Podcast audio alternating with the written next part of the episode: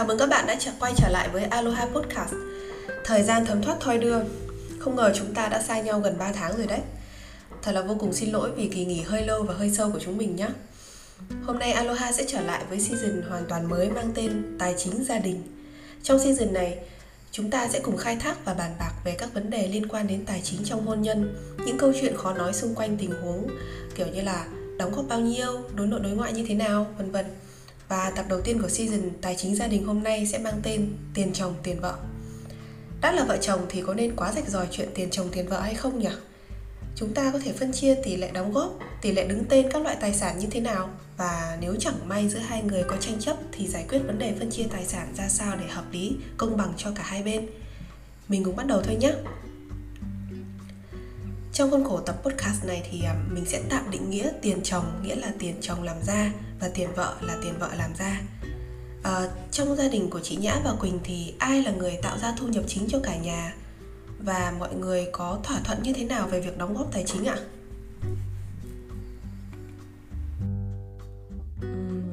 Nhà chị thì à, chồng chị tạo ra thu nhập chính Thu nhập của chị thì à, chỉ là một phần nhỏ so với anh ấy thôi Ờ, tuy nhiên mà không phải vì vậy mà ngay từ đầu chị mặc định anh ấy phải bao thầu toàn bộ chi phí gia đình. À, chị thì ờ, có ít chứ mà không phải là không có nên là ngay mà lúc mới cưới á, thì chị đề nghị là mọi chi phí phát sinh sẽ chia đôi. Không phải là chị ra vẽ hay gì đó mà thực tế là chị gặp không phải người chồng nào cũng sẵn sàng gánh vác hết mọi chi phí của gia đình một cách vui vẻ. Kiểu như là chị từng nghe rất là nhiều câu chuyện uh, khi mà mình muốn mua cái váy hay là đôi giày cũng bị bảo là phung phí. Mà mọi người cũng biết rồi á, về cơ bản á, phung phí hay không, nó không có một cái giới hạn cụ thể. Với người này là hợp lý, còn với người kia là phung phí. Vậy thôi. Và với bản thân chị á, khi mà chị đã chi tiền mua một cái gì đó hay là một cái dịch vụ nào đó, nghĩa là với chị nó đáng giá chứ không có phí. Vậy nên chị mà bị ý kiến, ý cò về việc tiêu xài là chị dễ nổi cáu lắm mà nên là để tránh những cái lần cấu kỉnh không đáng có thì chị nghĩ tiền ai nấy xài cho khỏe. Cái gì dùng chung á thì chia đôi, cả hai đều thoải mái. Nhưng mà chồng chị thì lại không có đồng ý. Ngược lại á, chính cái việc mà phân chia rõ ràng mới khiến ảnh khó chịu. Nên từ đó tới giờ thì tất tần tật các cái khoản chi đều là do anh ấy thanh toán. Từ việc là mua sắm thực phẩm, các loại như yếu phẩm hàng ngày dùng chung cho gia đình đó đến những cái khoản mua sắm mà dành riêng cho cá nhân chị luôn rồi các khoản đối nội đối ngoại gia đình hai bên đều chi từ tài khoản của chồng chị. Bản thân chị lúc đó thì sao cũng được dù sao mình cũng không có bị thiệt. Cái mà chị cũng chuẩn bị sẵn tâm lý rồi nếu như mà sau đó có vấn đề gì á thì lại phân chia cũng không có muộn. Mà cho tới giờ thì gần 8 năm thì vợ chồng chị thấy vẫn ổn chưa có xảy ra tranh chấp hay là cái mâu thuẫn gì liên quan tới tiền bạc nên cứ vậy thôi. Thế còn Quỳnh thì sao? Ừ, Ừ, thu nhập chính của thu nhập chính của gia đình em thì có hai khoản. Một là từ tài sản đẻ ra tài sản và hai là từ tiền lương kiếm được từ các cái công việc của mình. À, về mặt tài sản đẻ ra tài sản thì em có nhiều hơn chồng em. Còn về tiền lương cố định thì chồng em là người kiếm được nhiều hơn. Và còn cái chuyện phân chia tiền bạc chi tiêu thì nó cũng theo theo đó mà cân đối cho hợp lý à, như mọi người đều biết ấy, thì các khoản đầu tư kiểu tài sản đẻ ra tài sản hay là khi đi hay mà mình mang tiền đi kinh doanh ấy thì cái dòng tiền nó sẽ không ổn định. Mà nó sẽ là khi nhiều khi ít. Khi thì mình thu về được một nắm và khi thì mình lại chi ra gọi là sạch váy không còn đồng nào đấy. À, vậy nên là rất khó để mình tính được cái thu nhập cố định mỗi tháng. Mà thường sẽ là vài tháng hoặc là vài năm mình mới cầm về một cục à, đấy là cách kinh doanh của em. Còn à, vậy nên là cái người phụ trách tài khoản các cái khoản chi tiêu thiết yếu mỗi tháng ví dụ như là chi phí sinh hoạt này học phí của con này trả góp nhà hay là thậm chí là cả tiền tiêu vặt của em mỗi tháng nói chung là các khoản mà tháng nào phải bỏ ra đó thì sẽ là chồng em bởi vì anh ấy có lương cố định. Còn các cái khoản đầu tư kinh doanh này kia mỗi lần thu về thì em sẽ chia làm hai phần. À, một phần là để tái đầu tư và một phần là để mình chi cho những cái hoạt động không thường xuyên ví dụ như là đi du lịch này về Việt Nam hay là à, những cái dịp mà cần phải biếu xén gia đình hai bên chẳng hạn. Mình thì vốn kém tắm bộ tài chính cực kỳ luôn mà mình đã từng chia sẻ rồi đấy. Thì cái lúc độc thân ấy thì mình mình làm mình tiêu mà mình vẫn còn thấy là sao ôi sao cái việc chi tiêu thì nó cứ dối như canh hẹ ấy nhỉ? Sao mình chẳng kiểm soát được gì ấy nhỉ? À, thế xong đến lúc lập gia đình xong thì còn thấy dối gấp 10 lần. Các khoản mua sắm hay là chi trả đâu ra mà sao lắm thế? Thế thì mọi người thấy cái tiền đóng góp chung trong gia đình ấy thì thường sẽ chi tiêu cho những việc gì ạ? À? nói em tham khảo phát nào. Mời quỳnh trước đi. Chị nói như thể là chị chưa có gia đình ấy nhỉ? Sao có gia đình rồi vẫn nói được câu này? Thật là đáng ghen tị đấy. Ờ, theo em thì tiền đóng góp trong gia đình thì nên được chia làm hai khoản thứ nhất là khoản sinh hoạt phí và thứ hai là khoản để đề phòng cấp bách. Cái sinh hoạt phí thì sẽ gồm những chi phí hàng tháng mà mình bắt buộc phải chi trả. Ví dụ như là điện, nước này, internet, xăng xe, học phí của con, tiền dịch vụ chung cư, tiền ăn uống, giải trí, mừng đám cưới, ma chay, vân vân. Đó, còn cái khoản mà để dùng, sẽ dùng để chi phí cho các cái hoạt động không thường xuyên. Ví dụ như là viện phí này, thuốc men mỗi lần mình ốm đau hay là ví dụ là tiền đóng góp xây nhà thờ họ chẳng hạn hoặc là quà tặng hồi môn cho người thân ruột thịt khi mà họ kết hôn. Đó đó là hai cái khoản mà theo em là cái cái tiền đóng góp chung trong gia đình sẽ thường được dùng để chi tiêu vào. Ờ, còn nhà chị thì như chị nói ờ, không có khoản chung mà chồng chị chi hết từ tài khoản anh ấy còn tiền chị thì nằm trong tài khoản chị y nguyên. Khi nào chị thấy ờ, nhiều nhiều mà chưa có kế hoạch làm gì thì chị trả thêm cái phần nợ vay tiền nhà ngoài cái khoản nợ cố định cần trả hàng tháng. Cái này thì ờ, chồng chị không có ý kiến gì hết chị muốn làm sao thì làm vậy. Còn các khoản chi tiêu thì về cơ bản cũng tương tự nhà quỳnh nhà chị thì thêm khoản vay mua nhà nữa. Ây chà. À, sau cái câu trả lời trên của chị nhã với quỳnh thì đảm bảo là sẽ có rất là nhiều người vào xin vía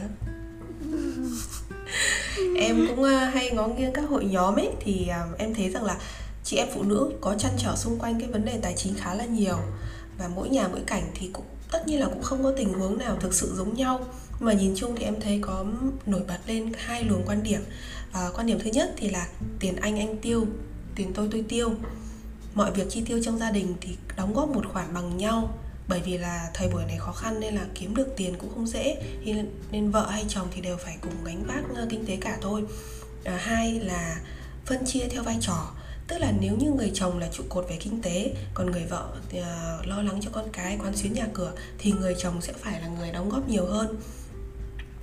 À, tuy nhà em thì không theo quan điểm nào trong số hai quan điểm trên cả. Em theo quan điểm thứ ba là tiền vợ là tiền vợ còn tiền chồng cũng là của vợ. nhưng mà em cảm thấy ờ, thế thì chị nhung mới là người mà mọi người cần phải xin vía chị cũng thấy vậy. em cảm thấy là hai ý kiến ờ, trên ấy thì nghe đều có những cái điểm hợp lý riêng. Thế nếu bây giờ giả sử có một cô gái nào đó hỏi hai người rằng là à, cô ấy nên theo quan điểm nào? thì chị nhã và quỳnh sẽ nói gì với cô ấy ạ? À? nếu hỏi chị thì chị sẽ bảo cô ấy và hỏi chồng cổ tiền là của hai vợ chồng mà nên hai người cùng nhau bàn bạc thôi. Nếu như hai người đều không biết không có kinh nghiệm thì cứ thử lần lượt từng cách à, để mà tìm ra một cách mà cảm cả hai cảm thấy phù hợp nhất. Giống như bản thân chị đi ngay từ đầu chị cũng đâu có biết là vợ chồng chị hợp cách nào đâu. Nhưng cái chị biết là chị rất là cáu nếu mà bị kêu ca về cái việc xài tiền. Nên là muốn chị muốn mà không có bị kêu ca thì tiền ai nấy xài là ổn nhất nên là chị chọn phương án này tuy nhiên là do chồng chị chắc chắn là chị muốn xài như thế nào ảnh cũng sẽ không ý kiến, nên là chị đồng ý phương án là dùng tiền của ảnh. Khi nào ờ, xài hết tiền ảnh thì mới dùng tới tiền của chị. Mà chị cũng nghĩ là sau một thời gian nếu không ổn thì mình đổi thôi. Tiền làm ra để xài và xài như thế nào á, để mình cảm thấy thoải mái nhất thì mình xài còn nhà cô A, cô B gì đó xài kiểu gì thì cả họ. Chứ đừng có mà thấy um, ví dụ như nhà cô Nhung đi tiền cỏ là của cỏ rồi tiền chồng cỏ cũng là của cỏ. Rồi mình về nhà mình cũng dãy đành đạch ra nói với chồng là cũng phải như nhà cô Nhung á. Thì có bị chồng giỏi cũng đừng có bắt đền cô Nhung nha. Chứ uh, cái trường hợp hai mà Nhung nói á người vợ lo con cái quán xuyến nhà cửa nên về khoản kinh tế cũng hạn chế hơn chồng. Mà giờ bắt cổ đóng góp bằng chồng á thì ờ, sao mà cổ cố được đúng không? Ừ. Ừ.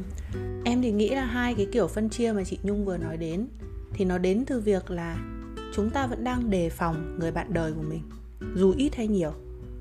Em làm khai vấn hôn nhân nhiều nên là em thấy đây không phải là cái tư tưởng hiếm gặp đâu. Tức là kiểu một trong hai người hoặc là cả hai người, mặc dù họ đã kết hôn rồi, họ sống với nhau rồi, thế nhưng họ vẫn có cái suy nghĩ là mình cần phải phòng thân, lỡ có bất chắc thế nên là họ khá rạch ròi trong chuyện đóng góp tiền chi tiêu chung á. Em nhấn mạnh là tiền chi tiêu chung nha. Và em thì em nghĩ đơn giản lắm. Khi mà mình đã quyết định cùng nhau trở thành một gia đình thì mình không nên phân chia tiền chồng tiền vợ.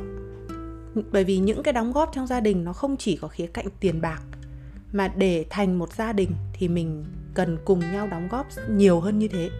Cụ thể và em nghĩ là quan trọng nhất ấy, chính là lòng tin và cái lòng tin ở đây không phải là mình đứng tên người kia toàn bộ tài sản hay là tiền làm ra thì mình giao hết cho một người cầm. Thì lòng tin nó không phải như vậy. Mà lòng tin ở đây là khi mình tin rằng cả hai người đều muốn những điều tốt nhất cho gia đình và mình trân trọng những cái đóng góp của nhau. À, trả lời cụ thể vào trường hợp mà chị nhung vừa nêu ấy thì em thấy là cần phải có bối cảnh cụ thể hơn. Mình mới có thể đưa ra lời khuyên chính xác được. Ví dụ như là tài sản trước kết hôn và sau kết hôn họ có những gì? Và cái tài sản đó thì đang, hiện đang đứng tên ai? Lợi nhuận từ số, cái số tài sản đó và các cái khoản đầu tư đang được sử dụng như thế nào? Tức là mình phải có đầy đủ bối cảnh thì mình mới có thể đưa ra lời khuyên chính xác được.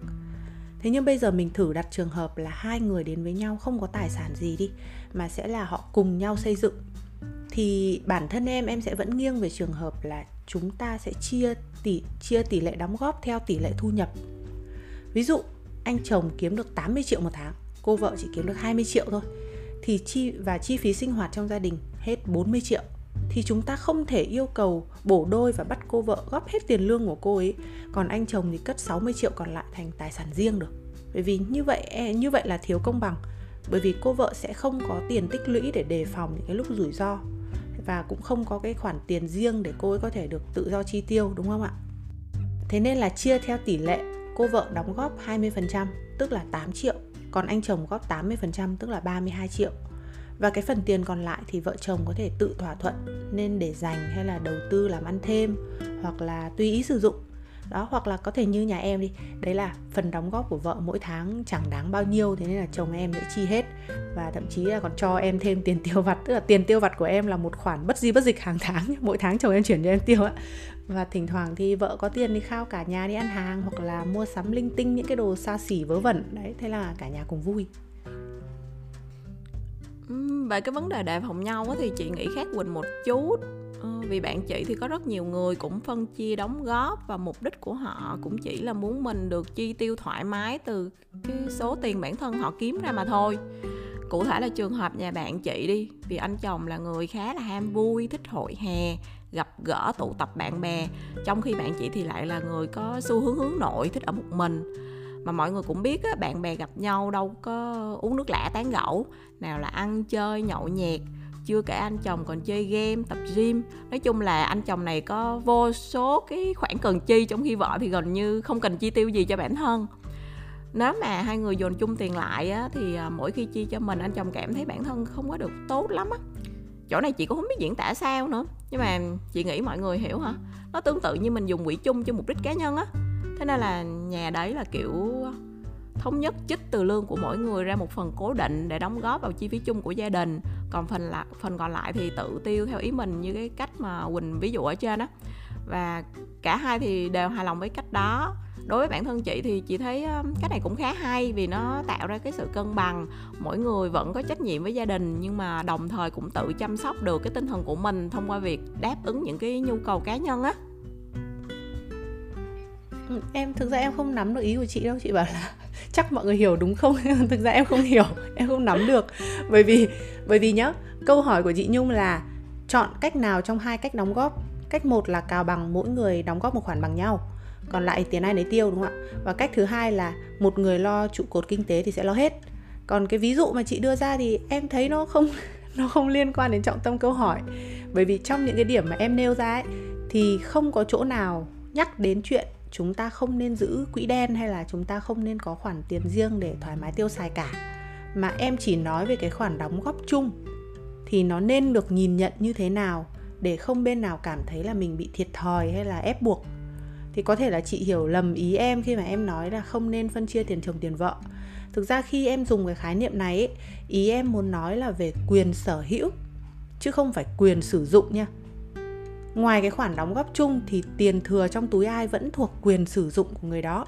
Họ có thể tùy ý sử dụng muốn làm gì cũng được. Thế nhưng khi gia đình có việc cần đến ví dụ như bố mẹ của một người bị bệnh mà phải tốn rất nhiều tiền chữa trị chẳng hạn thì em cho rằng khi chúng ta đã là, gia đình thì nó vẫn nên được coi là tài sản chung trong những trường hợp như vậy. Và chúng ta không nên quá rạch ròi những cái chuyện đó. Bởi vì bây giờ mình thử đặt trường hợp là mình đi à, mình hàng tháng chồng mình đóng góp một khoản cho mình và cho chi tiêu chung trong gia đình. Và anh ấy bảo là tôi đã đóng góp như thế là tôi hết trách nhiệm rồi. Và ví dụ việc bên gia đình cô cô tự lo chẳng hạn. Và đến khi bố mẹ mình ốm đau hay là gì đó mình cần một cái khoản trợ giúp ừ, cũng có thể là khá là nhiều tiền đi. Và bản thân mình không lo được và chồng mình nói rằng là à, tôi không có trách nhiệm về cái việc đó. Thì em nghĩ là hôn nhân sống với nhau cả đời mà như vậy thì nó hơi mệt á. Thế nên đạo ý của em là như vậy không biết là đã rõ chưa? Thì cả cả ý của chị Nhã với Quỳnh nghe có vẻ là nó không ờ, không không giống nhau nhưng nó cũng nhưng mà mình thì mình thấy là nó chỉ là cái cách diễn đạt ờ, khác nhau của cùng một một ý thôi. Tức là ờ, ý của cả hai người đều là đều là không nên quá rạch ròi trắng đen hay là hay ngăn có một cái cái đường đường ranh giới nghe ngăn tiền anh tiền tôi cụ thể mà chỉ đơn giản là um, chúng ta không nên không không hơn không nên như thế nhưng mà chúng ta cũng không nên quá quá là là kiểu mập mờ để cuối cùng là cả hai đều không không rõ ràng thì cả hai đều ấm ức đúng không? Tức là ý mọi người là như thế.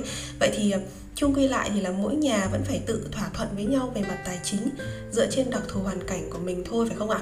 Ừ. à, đúng là mình cũng không thể khuyên ai phải làm gì mà mỗi người đều phải tự lựa chọn một cái giải pháp thỏa thuận với lại người bạn đòi à, sao cho phù hợp nhất với hoàn cảnh của mình hoàn cảnh của gia đình mình.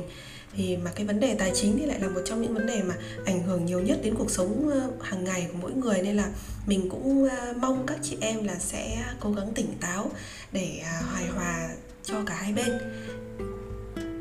À, vậy thì chị hỏi quỳnh thêm một câu nữa là à, đó là theo quan điểm và kinh nghiệm của em thì phần chi tiêu chung này thì nên là ai giữ? Và có cái cách nào để rõ ràng vào những cái khoản chi này không? À, bởi vì là có rất là nhiều trường hợp là tiền chung đưa cho vợ giữ nhưng mà cái số tiền đấy thì nó không đủ. Nên là cuối tháng thì vẫn thiếu trước hụt sau và rất là vất vả. Thì người giữ tiền thì phải uh, lo cân đối chi tiêu đó rất là mệt mỏi rồi. Mà chưa kể là à, khi mà mỗi khi bảo đề nghị người kia là đưa thêm tiền đi hoặc là ừ, làm cách nào đó để để tăng thêm thu nhập đi thì thì lại bị phàn nàn là sao chi tiêu cái kiểu gì mà mà lúc nào cũng thấy hết tiền. Bởi vì là người chi và người người người ờ, đưa tiền đấy thì họ sẽ khi mà họ không có cái sự um, giao tiếp thì họ sẽ rất là khó để hiểu được cái cái cái cái nỗi cái cái cái, cái khó khăn của người kia ấy.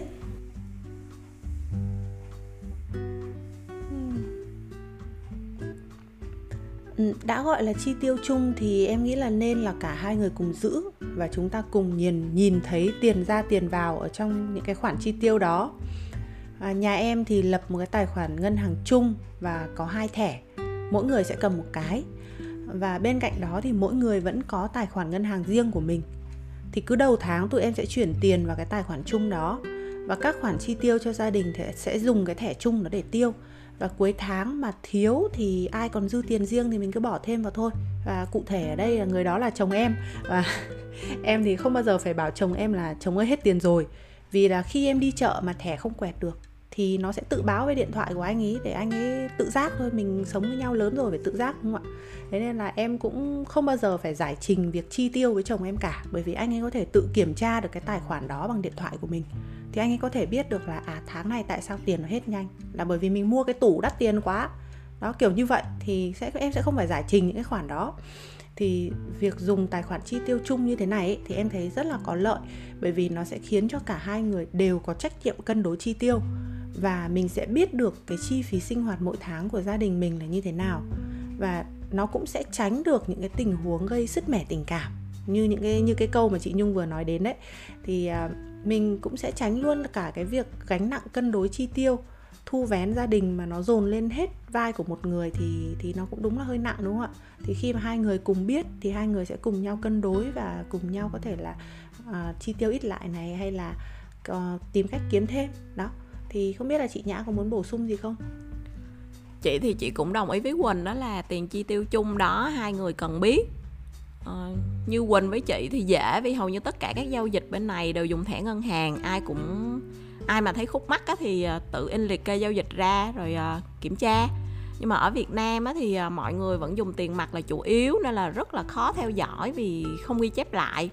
Thêm nữa là mọi người cũng có cái thói quen á, là một người quản tiền rồi người kia cho rằng mình chỉ phụ trách mang tiền về còn người giữ tiền thì phải có nghĩa vụ chi tiêu sao cho đủ thậm chí là phải có dư.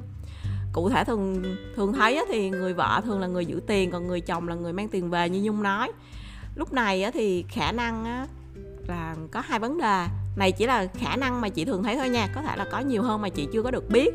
Đó là một đó là người chồng không biết được tiền mình mang về thật ra là nó nó vốn không có đủ chi phí người vợ phải cố gắng chi tiêu tằn tiện gọi là thắt lưng buộc bụng nó mới vừa đủ.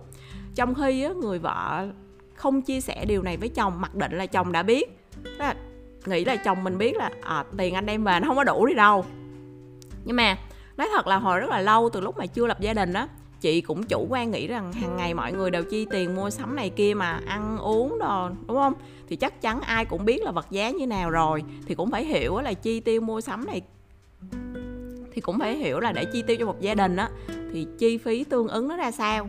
Nhưng mà khi chị có dịp trò chuyện về tiền bạc với ờ, một số bạn á lúc đó thì một số bạn thì chưa lập gia đình và cũng có một số anh chồng mà chị quen á, thì chị mới té ngộ ra là khá nhiều bạn nam và anh chồng không có hề biết. Chị thấy cái này rất là khó hiểu, nhưng mà thực sự là họ không biết á, là cái cái tiền mà họ làm ra so với cái chi phí trong xã hội là nó có sự chênh lệch đó cái vấn đề thứ hai á là chính là các người vợ cũng tự mặc định cho mình cái nghĩa vụ là cái việc tính toán chi tiêu trong gia đình sao cho đầy đủ với số tiền chồng đưa mà không nghĩ đến việc là mình cần chia sẻ cái điều đó với chồng. Thậm chí là một số người vợ còn tự trách mình, không biết cách chi tiêu cho vén khéo, không hiểu sao mà tiền cứ bay đi đâu hết. Mặc dù là cô ấy cũng không có chi dùng gì cho bản thân mà chỉ có luôn ưu tiên cho chồng, cho con là chính. Để khắc phục cái điều này thì chị nghĩ là các chị hoặc là cái người mà giữ tiền chính trong gia đình thì cần chia sẻ cho đối phương biết là tiền được dùng cho những vật, việc gì cái này thì có nhiều cách tùy tính cách mỗi nhà thôi. Ví dụ như nếu mà như chị đi chồng chị mà không có hiểu là chị là chị sẽ nói thẳng luôn tiền chúng ta chia như này như này như này đó. Chị thì chị chỉ liệt kê những cái khoản to to thôi. À, nếu mà chồng chị không hình dung được rồi thì thôi còn nếu mà vẫn chưa hiểu thì chị sẽ chịu khó làm một cái bản liệt kê chi phí ra. Thì, à, tại vì có một số người kiểu giống như là không hiểu có khúc mắc tiền kiểu gì á, lúc nào cũng cảm thấy rối rắm hình, cái việc kêu họ hình dung, cái việc xài tiền rồi này kia, họ họ thấy khó hiểu và họ không muốn nghe. Nhưng mà lại hạch sách sao tiền không có đủ. Đấy, nên là chị thấy là một bản chi phí là đảm bảo họ hiểu hết. Chị thì chị thích đơn giản trực tiếp. Còn nếu mà bạn nào thấy không thể trực tiếp được thì có thể tỉ tê, nhắn nhủ theo cách của bạn, miễn sao là chồng bạn hiểu vấn đề là được. Nói chung tiền bạc chị thấy ờ, cứ phải rõ ràng nó vốn là cái thứ mà có thể làm rõ được thì mình cứ làm rõ thôi. Đừng có để vì nó mà ảnh hưởng đến cái tâm trạng và cái mối quan hệ vợ chồng. Ừ, thì nhưng mà à, theo em thì cách à, nhanh hơn vẫn là mời các bạn đi ra ngân hàng mở cái tài khoản chung. Đấy thế là xong. Đúng không? Tức là khi mà các bạn khi mà các bạn thấy những cái việc trên nó quá khó mời đi mở cái tài khoản chung nó dễ lắm. Mình nói thật ấy, chỉ mất mấy phút thôi. Không tại vì lúc mà em thanh toán ấy tức là thí dụ như là em mở tài khoản chung ừ. xong mà em rút ra hôm nay em uh, tức là người ta cũng không có tiện để mà mỗi ngày mỗi lần cần mua cái gì là chạy ra ngân hàng rút mà thường là người ta cũng như là hồi chị ở Việt Nam thì chị đi làm đi mỗi lần có lương đi thì chị sẽ rút ra một cái khoản cũng khoảng vài triệu xong mà chị sẽ tiêu dần dần dần dần dần dần. Trừ khi mà chị ừ. cần tiêu một cái khoản to bởi vì là chị bởi vì chị chị chị là lâu lắm không về Việt Nam đúng không? Bây giờ em nói chị biết ở Việt Nam nhé đi đi grab xong chị bắn rồi, tiền cho tài xế còn được chị không cần tài tiền mặt luôn. đâu. tức là kiểu bây giờ kinh khủng lắm tiện lắm. Nên là nên là cái chuyện ờ, tiền mặt mà... cũng không phải là vấn đề đâu. Vậy thì chắc mọi người ở thành phố lớn ấy chứ như là chỗ nhà chị đi cũng ở hồ chí minh ấy mà đi chợ hàng ngày thì phải ừ. vẫn phải dùng tiền mặt để mua đồ thôi chứ mấy bà ngoài chợ đâu có dùng cái cái máy chạc tiền đâu. chị, em... không nhưng mà bà rồi. nào bây giờ cũng có tài khoản ngân hàng chị tin không em Thôi đi chợ rồi, nhá. em không mang tiền luôn. Em ở lạng sơn đấy. Và em bảo cô ơi cháu cháu chuyển khoản. Thế là người ta chị biết không? Có nhiều bà cực kỳ là kiểu xịn luôn. In hẳn cái tờ QR code rồi, đây bây mời giờ, cháu bây giờ Việt Nam rất là Nhanh lắm. đều đều theo cái chuyển khoản rồi. Đến em em đi chợ thậm chí em còn không phải vác mặt ra ngoài um, ra ngoài chợ đâu. Em chỉ cần alo cho cái bà hàng thịt bò chẳng hạn. Thế là 10 phút sau là cả ông chồng bà Ôi, ấy chuẩn mang luôn. thịt bò đến nhà thế xong bắt đầu là em chỉ việc chuyển khoản bằng một cái thế là xong nên cũng không đến nỗi như thế đâu à, tuy nhiên là em chuẩn tuy nhiên luôn. em cũng cũng hiểu cái ý Kiểu của chị thái nhá thiếp, là khi xong mà xuôi. ờ, em em thì ờ, ngày xưa là em đưa tiền cho mẹ em đi chợ thì em cũng ờ, em cũng không biết được là là cụ thể như thế nào đâu. Xong rồi chính em cũng là người mà không không không không hiểu là là là chi tiêu cụ thể ra làm sao thì em cũng chỉ thấy rằng ôi trời ơi à, vật giá nó nó lên cao thật.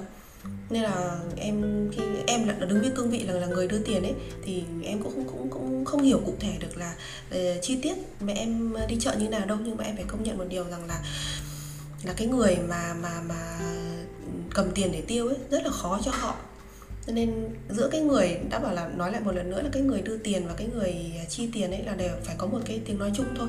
Nên là bí quyết vẫn vẫn là có có tiếng nói chung cái cái cái sự giao tiếp ấy chứ không phải là là cái hình thức mà sao kê hay là ngồi liệt kê với nhau như nào thì nghe chừng nó nó nó hơi ờ, nó hơi hơi rạch ròi mà nó sao nhỉ nó hơi thiếu cảm thông ấy.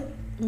nhưng chung quy lại là đã là hai vợ chồng thì cần phải hiểu được việc của người kia làm gì các bạn phải hiểu được việc của của nhau làm là làm những cái gì thì thì mới mới mới, mới có cái cái cái sự hòa hợp được.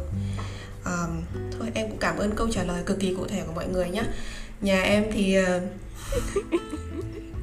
ý là hai bà im đi được rồi. để hiểu rồi.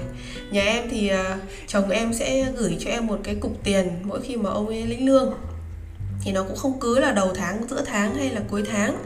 À, cũng không cứ là bao nhiêu tiền thì em sẽ tùy ý sử dụng cái số tiền đó. À, tuy nhiên là bọn em vẫn ờ, chia nhau thanh toán các khoản.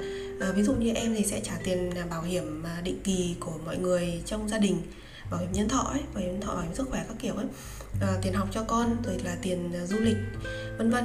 Thì còn chồng em thì sẽ thanh toán các khoản khác còn lại. Thế nhưng mà cái này thì bọn em cũng không cố định với nhau đâu mà là mỗi khi cần chi cái khoản gì thì sẽ nói với nhau một câu là đang cần cái này đấy thì ờ, sẽ hỏi nhau là thế bố có tiền chưa? Hay là mẹ có tiền chưa? Thế xong rồi là tự thu xếp với nhau. Nếu mà em thiếu thì em sẽ bảo mà chồng em thiếu thì chồng em sẽ bảo em chuyển khoản lại các thứ thế thôi. Nói chung nó cũng nó cũng đơn giản chứ nó cũng không có phải quá là căng thẳng đâu. À, mình chuyển sang câu hỏi tiếp theo nhé à, cách đây lâu lâu ấy thì em có còn đọc một cái câu chuyện này trên mạng đại ý là thế này này buồn cười lắm.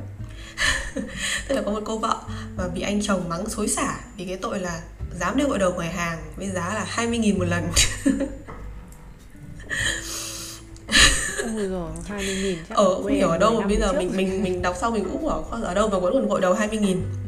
Thế thì anh này thì mới ờ, chỉ trích người vợ là sao lại hoang phí như thế? Thì cô vợ mới phản biện rằng là em gội đầu bằng tiền của em em làm ra tiền thì em cũng có quyền được hưởng thụ. Thế nhưng anh chồng thì, vẫn không ngừng bức xúc và vẫn cho rằng là người vợ này là không biết tiết kiệm. Và tiếp tục cô lên lớp cô ấy rất là nhiều và à, anh ấy lý lẽ của anh ấy là à, vấn đề là không phải là làm ra tiền hay không mà à, tại sao em lại nhất định phải ra ngoài gội đầu trong khi là hoàn toàn là tự gội ở nhà được?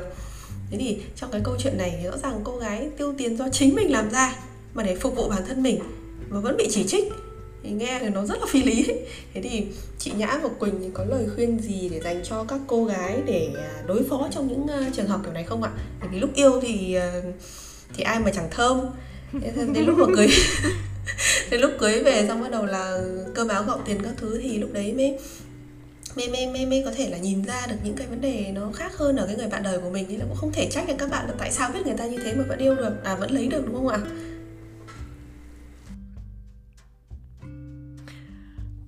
Nhung nhắc tới câu chuyện này làm chị nhớ tới cái câu chuyện chị từng chia sẻ ở tập 2 á cái tập mà ranh giới cá nhân ấy thì không biết mọi người còn nhớ không? Trong tập ấy chị kể là chị từng hẹn hò với một anh mà sau khi anh ấy biết chị thích đi du lịch á, thì tỏ cái thái độ và chị cạch mặt ảnh luôn. Rất nhiều người cảm thấy là sao chị không nói rõ? Mà chị thì chị lại thấy là ủa nói rồi thì sao? Như là bình thường á thì chị sẽ kiên nhẫn giải thích nếu như mà người khác hiểu lầm chị vì cái khả năng giao tiếp hạn chế của chị. Nhưng nếu như mà đã khác quan điểm rồi á thì chị cảm thấy có nói cũng dư thừa nên là chị lười nói. Tự nhiên nhung hỏi làm chị thấy cũng có điểm tương đồng á, đó là đối phương không có hiểu được cái cảm giác thỏa mãn sung sướng khi mà mình làm được cái việc mà mình muốn làm hoặc là mình thích làm. Nên là điều mà chị muốn nói ở đây là nếu như mà chúng ta có ranh giới càng sớm và càng rõ thì chúng ta sẽ đỡ mất thời gian và thậm chí là tránh được cái một số cái mối quan hệ không lành mạnh. Quay lại câu chuyện mà cô gái gội đầu á thì tuy là cô ấy kiếm ra tiền nhưng mà chị không biết cô ấy và chồng đang sử dụng tiền như thế nào nếu chồng cô ấy đã không hiểu được cái việc cô ấy làm á thì chị nghĩ cả hai cần có một cái buổi nói chuyện rõ ràng về vấn đề này. Nếu cần thiết thì có thể lập một cái bảng chi tiêu để chồng cô ấy biết những cái mục cần chi chi như thế nào và mỗi người cần đóng góp như thế nào. Ừ, nói chung là chắc là chị thuộc cái kiểu tư duy rõ ràng rành mạch nên là chị chị cảm thấy là hai vợ chồng nếu như mà đã thông cảm cho nhau, hiểu cho nhau thì không có chuyện gì để nói rồi, đúng không? Còn nếu mà người ta đã thể hiện cái thái độ là người ta không có hiểu cho mình rồi thì cứ giấy trắng mực đen, gạch gạch gạch gạch gạch đầu dòng. Đấy, chị cứ trực tiếp vậy á. Nên là cái việc mà lập cái bảng chi tiêu thì đúng là có hơi lít kích và phiền phức rồi nhiều khi cảm thấy là à nó tổn thương tình cảm hai vợ chồng tại vì rõ ràng như vậy nhưng mà chị thấy nếu mà không làm rõ thì cái sự tổn thương đó mình cũng đâu có tránh được đâu đúng không? Nên là ừ. chị thấy à, cảm thấy cần thiết thì làm thôi. Thông qua đó cũng nói để cho đối phương hiểu rõ đâu là cái giới hạn mà mình cần bạn ấy phải tôn trọng mình. Ừ, hợp lý. Còn quỳnh cục xúc thì đang bận kìm hãm cái sự cục xúc của mình lại nên là mình sẽ không có lời khuyên nào cho cái trường hợp này cả. Nói thật là tôi sống 30 năm trên đời tôi chưa thấy cái ừ. người chồng nào như thế này. Và những gì chị nhã nói thì thì những gì mà mình cần nói thì thực ra chị nhã đã nói rồi thế nên là chừng nào mà nhắn gửi với bạn là nếu bạn có đang nghe chương trình này khi nào bạn muốn ly hôn thì bạn tìm mình. Mình sẽ cho bạn động lực để ly hôn. Thế thôi. Chứ còn tầm này thì mình không biết nên khuyên cái gì cả. Thật ra nhiều lúc mình cũng đọc những cái tin này trên mạng mình cũng ờ, đặt cái đầu tiên cái câu hỏi trong đầu mình là liệu có câu câu like câu view không? Chứ tại sao lại có thể cái chuyện uh, buồn cười như thế được? Ừ. thì thật ra là như cái, trong một cái tập nào đấy thì mình à, em cũng đã chia sẻ là, là đối với em thì à, cái tâm hồn ấy nó cũng cần phải được ờ, ăn uống ờ, như là thể thể xác ấy. Nên là nhờ cả, như cô cô gái trong câu chuyện này thì cái việc cô đi gội đầu ấy nó không nó không chỉ là dừng lại ở một cái đầu sạch đâu mà là là cái sự cân bằng cái sự thư giãn của cô ấy thành một cái việc mà mà mà cô ấy cần để để thư giãn trong cái cuộc sống này. Thì cái điều đấy với mình thì nó hoàn toàn chính đáng nên chị em hay là ừ, các anh em đi thì cũng đều cần phải một một cái tinh thần một cái sự tự tin một cái một cái sự cân bằng thì thì mới có thể sống vui sống khỏe được ấy nên là anh chồng anh ấy cái nhìn bằng và cái việc không bằng một cái góc nhìn nó rất là hẹp như thế thì uh, nó nó thể hiện cái sự kém cỏi của anh ấy trong cái cái cái việc thấu hiểu thấu hiểu nhân tâm ấy. và rồi chúng mình chuyển sang một cái vấn đề tiếp này. Vấn đề này thì thề là tôi rốt kinh khủng. Đó là trong gia đình thì à, ngoài vấn đề chi tiêu ra còn phải có một cái khoản tích lũy hoặc là đầu tư. Vậy thì đối với những cái khoản đầu tư như là bất động sản hay là cổ phần trong trường hợp mà gia đình mở doanh nghiệp riêng ấy à, hoặc là mua cổ phiếu thì à, cái tỷ lệ đứng tên giữa hai vợ chồng chúng ta nên phân bổ như thế nào ạ? Theo luật thì vẫn là vợ chồng đứng tên chung và tỷ lệ là 50 50. Pháp luật quy định thế và ông bà ta cũng có câu là của chồng công vợ nên với chị tỷ lệ này là hoàn toàn hợp lý ngay cả ở một cái đất nước là khá là chú trọng sự rạch ròi về tiền bạc và tài sản như Phần Lan á, mà họ cũng không có rạch ròi kiểu người nào góp bao nhiêu thì tính bấy nhiêu đâu chị nói họ rạch ròi là vì giữa vợ chồng hay bố mẹ con cái mà muốn cho tiền hoặc tặng một món quà mà có giá trị chưa tới 130 triệu Việt Nam á, trong vòng 3 năm. Nghĩa là trung bình mỗi tháng cho vợ hoặc chồng hay con mình mà quá 4 triệu á, thì người nhận vẫn phải nộp thuế. Chứ không phải kiểu chồng tôi, vợ tôi, con tôi, tiền tôi tôi muốn cho bao nhiêu thì cho. Nhưng mà lúc mà vợ chồng chị mua nhà thì họ cũng không có quan tâm mỗi người góp bao nhiêu. Miễn sao người góp ít hơn nó chỉ được lấy tối đa là 50% thôi á tức là ví dụ số tiền thực góp của chị có một phần trăm giá trị căn nhà đi, nhưng mà vợ chồng chị có quyền yêu cầu tỷ lệ là 50 50 hoặc là tỷ lệ đúng thực tế là 1 với 99 hoặc là một con số tỷ lệ nào khác cũng được, miễn sao là phần chị không có được cao hơn chồng chị. Vậy nên cái vấn đề này đối với chị 50 50 là nếu mà hai người cùng đứng chung. Còn nếu hai vợ chồng có cái thỏa thuận khác thì theo ý hai vợ chồng như chị thì chị lùi các khoản liên quan tới giấy tờ giao dịch nên là chồng chị xử lý hết. Hai vợ chồng chị bàn bạc làm như thế nào, còn phần còn lại là ảnh đi làm và đứng tên luôn. Nói chung là hy vọng sau này là chị không phải hối hận vì cái sự lười của mình bây giờ. Em thì cũng hoàn toàn đồng ý với cái tỷ lệ 50 50 nhưng mà em nhấn mạnh là tỷ lệ này em chỉ đồng ý trên những tài sản tích lũy. Ví dụ như là bất động sản hoặc là tiền mà chúng ta để dành trong ngân hàng tiền tiết kiệm ạ. Thì tại sao thì chị Nhã cũng đã nói rồi nên em không nhắc lại nữa. Em nghĩ là Phần Lan thì cũng giống như UK thôi.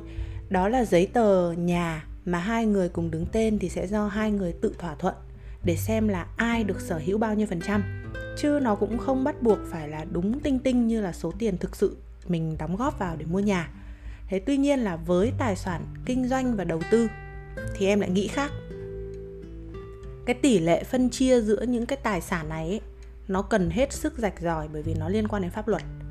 Cái bất động sản à, bất động sản để ở tức là để mình ở chứ không phải để kinh doanh nha. Và các loại sổ tiết kiệm thì mình tạm gọi nó là tài sản cố định đi bởi vì nó không có nhiều rủi ro và nó cũng không sinh lời nhiều. Thế nên là 50 50 thì ok. Thế nhưng mà các cái dòng tiền lưu động khác ví dụ như tiền đầu tư tiền làm ăn này à, cổ phần cổ phiếu này kia thì chúng ta nên rõ ràng theo các cái quy định và chế tài của pháp luật. Bởi vì không cẩn thận là bóc lịch như chơi ấy các bạn. Đúng là con nhà nòi kinh doanh. Quỳnh nói chị mới nhớ chứ, cái khoản này chị hơi hợt thật, tại vì chị cũng không có kinh doanh, nhà chị cũng vậy. Nhưng ờ, đúng là ly hôn bình thường thì người ta đưa ra tòa dân sự, nhưng ly hôn mà tranh chấp tài sản kinh doanh cổ phần cổ phiếu thì chị thấy người ta lại đưa ra tòa án kinh tế mà tại kinh tế thì đúng là không khéo bóc lịch thật chứ chả đùa. Ừ. nên là nếu mà liên quan tới tài sản lớn thì để chắc ăn các bạn tìm hiểu thêm luật để bảo vệ mình được uh, tốt nhất nha. Ờ thôi cũng chẳng chẳng có tài sản lớn. hết rồi em làm chị nhớ tới cái vụ uh, cái vụ ông uh, ông Trung Nguyên hả? Với bà Thảo đấy. Rồi thôi em à. em cũng chẳng ok thôi thôi, thôi em cũng chẳng giàu đến thế đâu nên thôi em chẳng gossip không tốt. À, vậy thì nếu mà chị nhã đã nhắc đến cái vụ đấy thì em cũng hỏi thêm là thế nếu mà trong trường hợp hai người chẳng may có tranh chấp không dẫn dẫn đến ly hôn ấy, thì làm sao để à, bảo đảm công bằng về tài sản? Thế thì không biết là hai người nghĩ thế nào, chứ em cũng chẳng giàu đến đến mức độ phải tranh chấp nên là em cũng không biết là làm sao hết.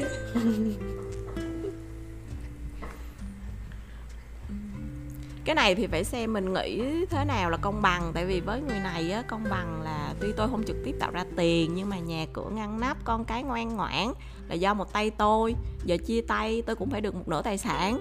Còn ờ, với người kia thì anh hay cô làm ra được đồng nào mà giờ ly hôn đòi của một nửa của tôi, ăn cướp à? Vậy thì trong trường hợp này ai đúng đúng không?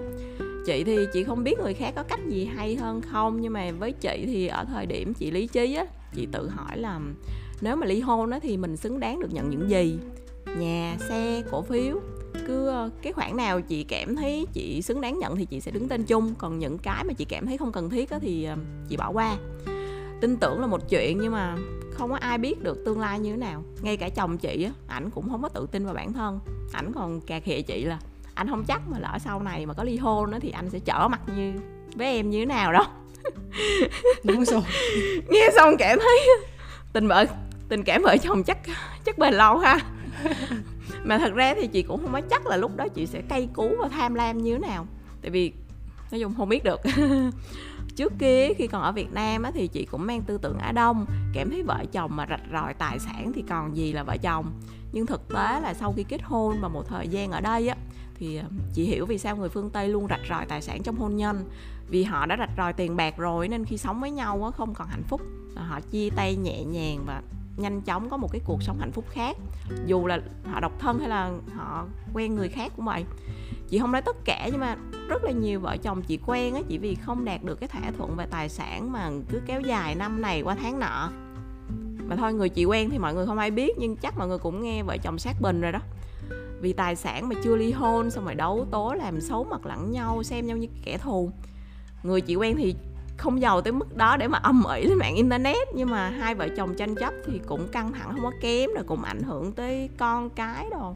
Chị thấy rất là mệt mỏi nên là cứ những cái tài sản lớn lớn thì thôi cứ rõ ràng. Thì uh, ờ, cụ thể thì chị nhã thấy mình ờ, xứng đáng đứng tên những con tài khoản nào? Chị nói em tham khảo chứ em nhìn đâu cũng thấy toàn thứ chồng em mua toàn thứ chồng em sắm mà em thì chỉ hưởng thôi nhưng mà cái gì em cũng thích đứng tên. chắc chị phải học hỏi nhung tinh thần này. Nói chứ à, đây là chị nói những cái trường hợp mà chồng hoặc vợ mình có dấu hiệu hoặc là thái độ không muốn đối phương đứng tên chung thôi. Còn em thích mà chồng em cảm thấy ôi có nhung đứng tên chung thật là vinh hạnh đi em còn lăng tăng làm gì? Bản thân chị thì chị lười thôi đi tới thì lui ký tá các kiểu nghe giải thích nghĩa vụ quyền lợi mà lại không bằng tiếng phần thì cũng bằng tiếng anh. Trời vừa đau đầu mà vừa đau tai luôn á. Nên là chỉ có căn nhà là chị chen một chân thôi, còn lại là chồng chị xử lý hết.